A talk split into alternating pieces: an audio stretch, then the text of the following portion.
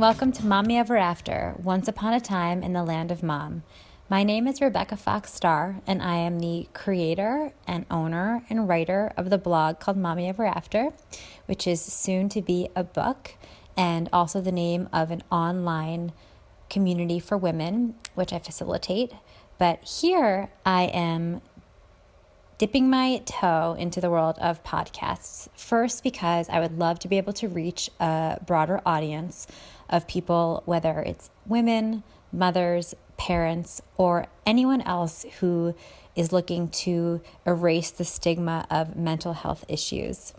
Second, to be completely honest, as I always like to keep it real, I'm a huge fan of podcasts. So I am personally obsessed with the serial podcasts. I will specify season one. Not only have I listened to that podcast many times over and over, but I also listen to podcasts about that podcast.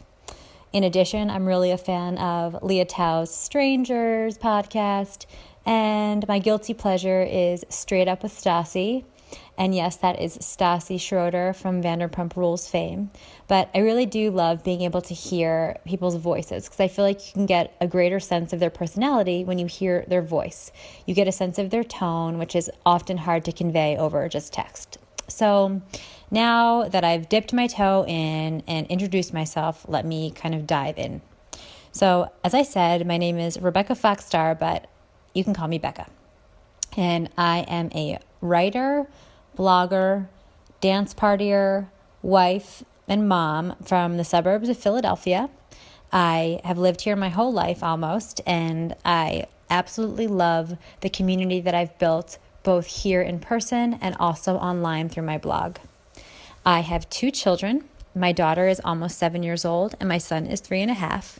And they are the reason why I do what I do, both directly and indirectly.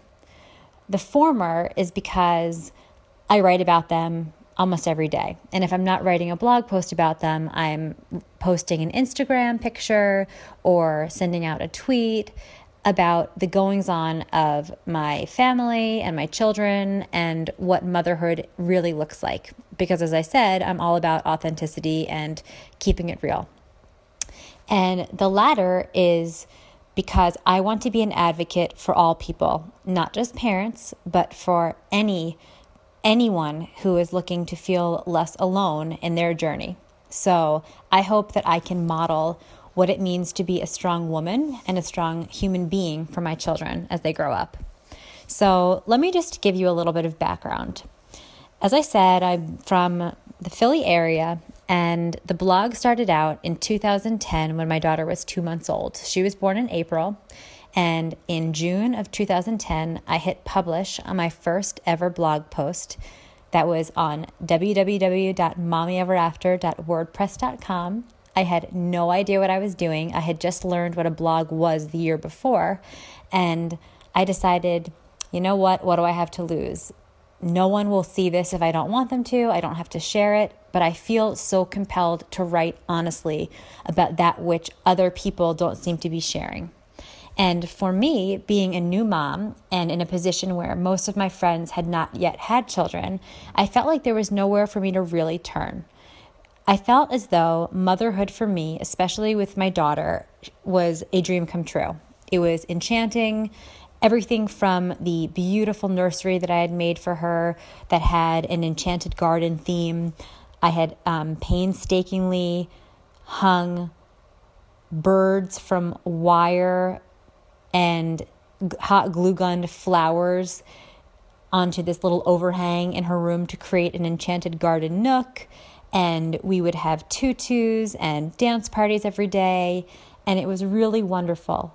But it was also hard and it could be lonely at times because I would spend all day at home with someone who could not communicate with me for the first six months of her life. And then after that, she started talking and she has not stopped ever since. But in all seriousness, motherhood was everything that I had dreamed about and more in terms of all of the wonderful things.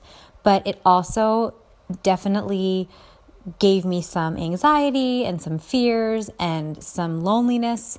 And so I decided to write honestly about that because at that time I could only find one of two archetypes. And pardon me for generalizing here. I know that there are myriad blogs out there and books and things like that, but I think that blogs at that time, especially, would really fall into two categories.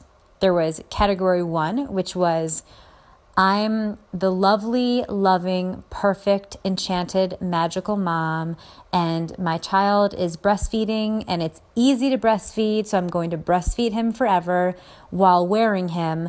And when it's time for him to eat, I'm going to feed him organic food that I've grown from my own garden, and I'm going to puree it and then whittle a spoon out of a tree from my backyard, and that's how I'm going to feed him. And everything is perfect, la la la, life is wonderful. Or the other archetype that was really popular was the snarky mom. So it was like, you know, motherhood's great, but I'm fueled on coffee. And then when it hits four o'clock, I'm fueled by wine, and my kids are jerks. And I really have to say that in reading these things and in looking for an outlet or looking for camaraderie as a new mom, I couldn't relate entirely to either of them. There were aspects of the enchanted mom, you know, the first one that I mentioned, that really hit home with me. And then there were aspects of the snarky mom that resonated in that it is difficult being a parent, but I was a combination of both.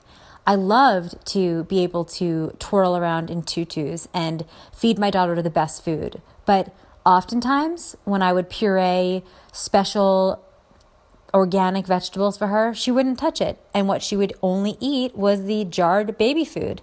And that's when the mommy guilt starts. But before I get ahead of myself, um, let me just say that it has been an honor writing this blog for the past seven years because as I have grown as a person and as a parent, and as my child and then children have grown, so has the blog.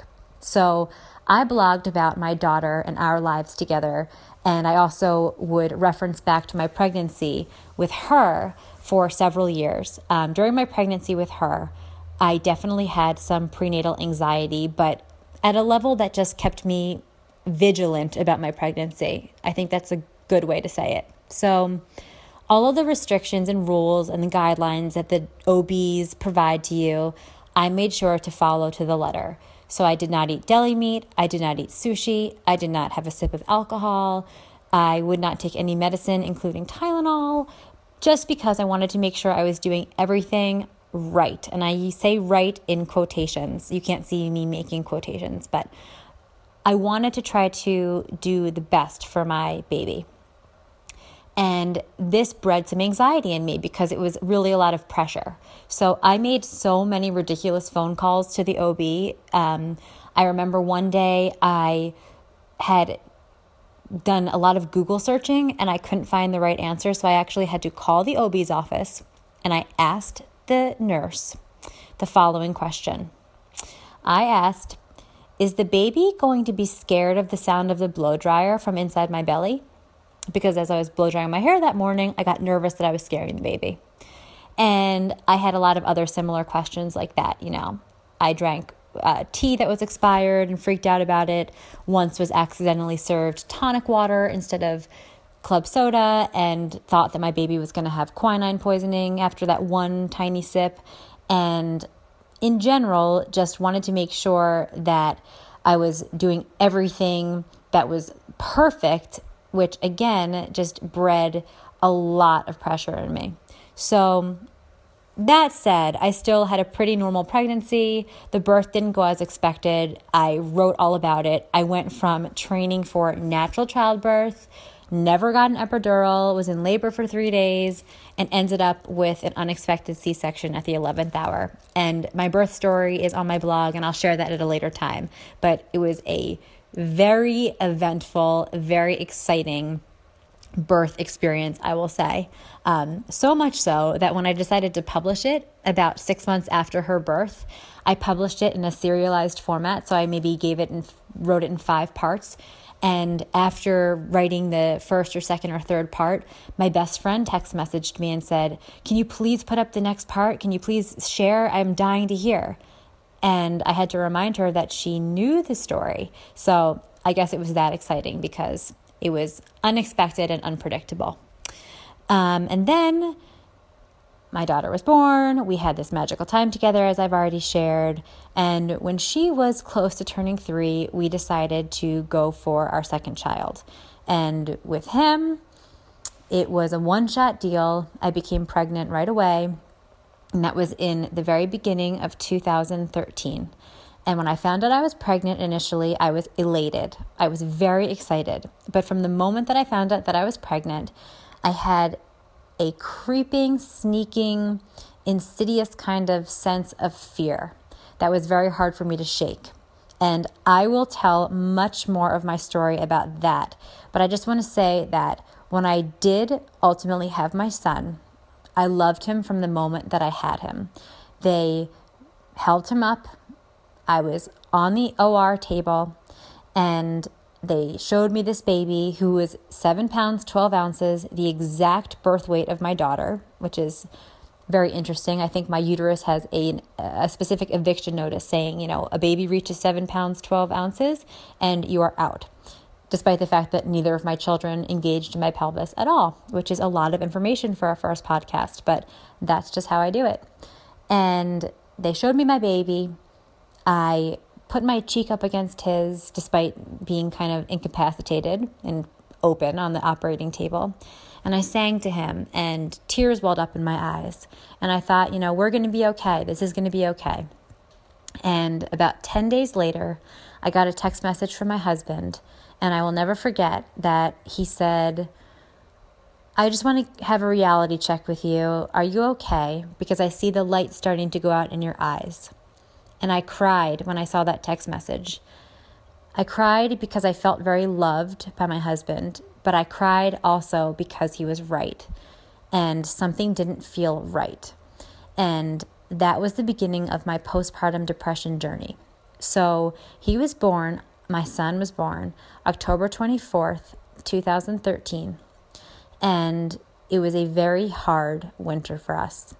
And in February of 2014, I came out with a blog post because I was still writing at that time called The Hardest Post I've Ever Written, during which I described the fact and kind of came out with the fact that I was suffering. And I was suffering from postpartum depression and that I had suffered from some prenatal anxiety and depression. And with that, my blog exploded. So, by that I mean I had been writing this blog that had gained some popularity, and I was able to do some events and have some advertising with it. And it was exciting for me to be able to share. But once I opened up about this very vulnerable topic, and one about which so many people I've later learned can relate, I started to develop a greater following, and people started to open up to me and come to me. And I was writing more often and more candidly and in a more raw manner. And the blog has since grown and grown. It went from being a .wordpress.com site to just mommyeverafter.com with the online community that I mentioned before. And now I'm very, very humbled, but very also very proud to say that Mommy Ever After is read in all 50 states and in over 150 countries across the world. And there's a debate about how many countries there actually are across the world. So I don't have the exact statistic for you because some people consider some countries um, to be separate and some consider them to be the same country. But I'll say that it's almost 80% of the world. And that's a staggering statistic for me because I'm just this one woman from the suburbs of Philly with two kids who is a sufferer and I don't identify primarily as a sufferer. I identify as a mom and a wife and a singer songwriter and a dance partier. I've probably said dance party several times, but it really is a big part of our life. And someone who likes to wear studded rock and roll boots, but also, you know, tuck my kids in bed at night and sing lullabies to them. And at the same time, I also suffer from what is now some sort of post postpartum depression and anxiety. I think three and a half years after the birth of my son, I can no longer really call it postpartum depression, but I haven't totally rebounded and I'm still dealing with some of the aftermath of the postpartum. and the difficulties. And my main goal is to help others so that they do not feel alone like I did. I felt so ashamed, so embarrassed, so guilty.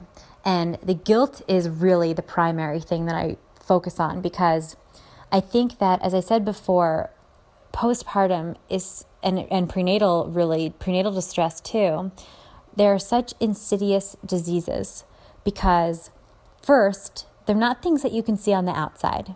And i am incredibly incredibly compassionate about and respectful about diseases that are you know medical diseases uh, people who are very very close to me have had or have diseases like cancer parkinson's disease you know neurological problems.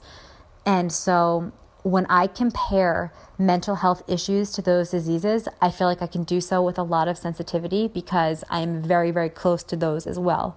But with mental health issues like anxiety or depression or ptsd which happen to be my diagnoses I feel as though it's difficult because besides some of the symptoms that they cause, you can't see them on the outside. And most people don't walk around with bracelets that are easily identifiable to say, oh, that person's supporting, you know, breast cancer. And once again, let me emphasize something. I, I really do write and will now speak with a lot of sensitivity because when I use breast cancer, for example, as my uh, example here, I realize that I'm talking about something that's also an epidemic and is very close to home, but it's very close to home to me. And I have people in my life with whom I'm very close who have suffered from this and survived, and some who have not. So I do not say this with any lack of gravity or understanding about the absolute enormity of these diseases. But the survival rate of what I have is not so good either. And so I really want to bring that to the forefront because I want to personally be better and be stronger for myself and for my children. But I also want my readers, my listeners, anyone who reads one blog post, one post on the support group site, ends up buying my book, or is connected to me in any way to feel a little less alone. And what's been really amazing to me throughout this process is I expected my readership to be primarily, you know, moms, either pregnant women or new moms or people who could really relate to me on a day-to-day level, you know, cleaning up dishes with kids and then one of the kids dumps a bowl of cereal over his head when you think, you know, you're ready to walk out the door and the day-to-day in and out of being a mom. But what's been really incredible for me is the fact that I've been approached by people from all across the country and really the world who I never would have thought would be interested in what I'm writing, but we have the same undercurrent of struggle or of suffering or of the fear of stigma. So, for example, when I got an email thanking me from a prominent lawyer in a big city, and I should say, just as a side note here, confidential, confidentiality is of the utmost importance to me. So when someone shares something with me, no matter how innocuous or benign, I do not share it with anyone else. And that's been part of my value system as a human being, but also now in my role as an advocate. So I didn't give you any information except for the fact that this person was an attorney. And I'm not going to say the age group or the city, but this person was in the um, in a program, an organized program, suffering from an addiction, and felt so stigmatized because this person was a good person, did not ask for an addiction, did not ask to be, you know, part of this class of people who can be looked down upon, and was really nervous about coming out at work or what people would think but felt some sort of resonance from what I was writing because I was talking about the others. And I am an other. Even though by looking at me, you might not be able to tell because I can sometimes look like I have, it all together. Uh, frankly, this morning I drove my daughter to school in a frantic rush, praying that I would not have to walk her into school late because I was wearing my bathrobe and a high ponytail and tie dyed sweatpants from the kids' store, but I do from the outside tend to appear like I have at least some of my stuff together. But that is also one of the really difficult parts of being a sufferer from mental health issues because you can look for um, lack of a better word normal so statistically normal um, and still have issues that plague you and intrusive thoughts and difficulties coping so you may see me at the grocery store and i wave to you with a smile and yet you don't know that it took me so much self-coaching and so much energy to get to that grocery store and that I walked through the aisles with so much anxiety because I try to really, you know, buck up and get there. And that is what is so important for me to share. I don't just go there with a smile and pretend that everything's okay. When I see you and this has happened, I will say, Do you see me? Like, look, I'm holding a whole cart of groceries. This is amazing. I did it. Because I always like to be completely authentic about just how hard everyday life can be for somebody who's suffering from something like what I am. And so, my mission is to educate, to advocate, and to make everyone that I speak to feel like they have a friend in me and a confidant in me. So, the purpose of this podcast, as I am working on finishing up the last stages of my book, which should be published in the very, very beginning of 2018. And I do feel incredibly fortunate to have gotten a book deal. And I'll share a little bit more about my book later. But as I work on that and as I continue to write my blog and post on Instagram, I also thought it would be nice to be able to hear my voice and hear my sincerity when saying, You are not alone. I want to help you. I feel like I can help you.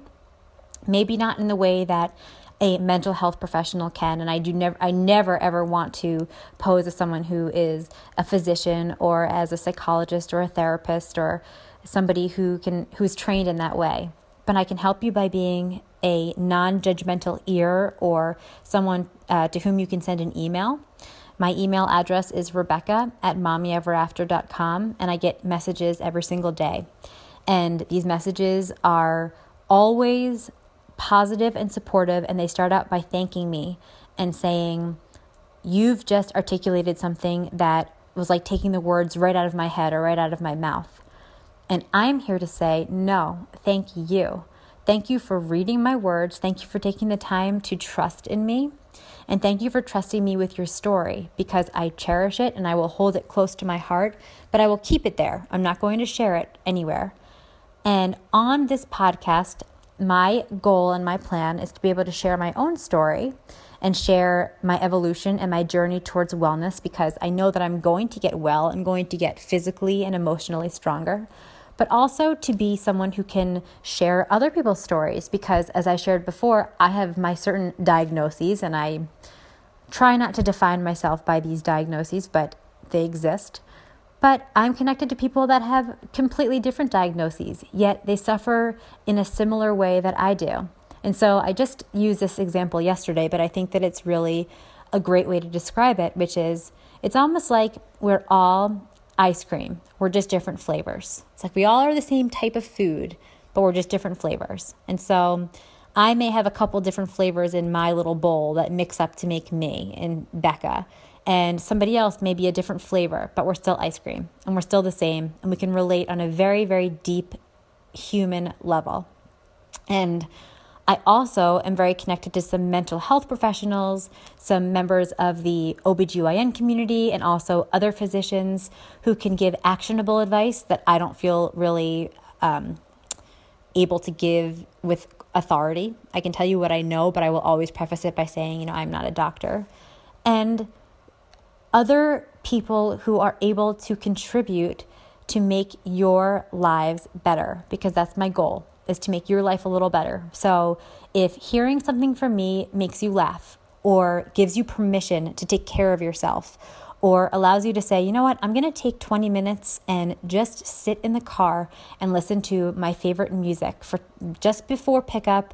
And I'm not going to do that extra errand and I'm not going to do the dishwasher and fold the laundry. And I'm going to take this moment just to breathe and take care of myself. Then I have won. I, Becca, have done what I've set out to do, which is to encourage you to take care of you because we all need that.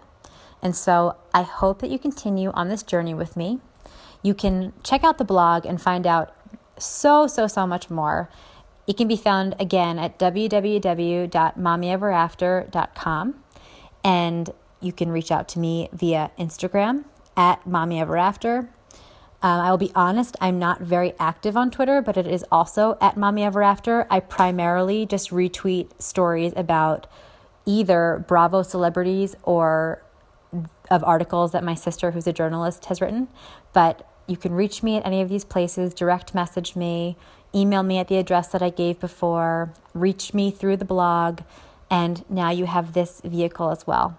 Because I'm here for you, and I call it the land of mom, but it's really the land for anybody who wants a better tomorrow. So, thanks so much, and I so look forward to more time together, and have a wonderful day.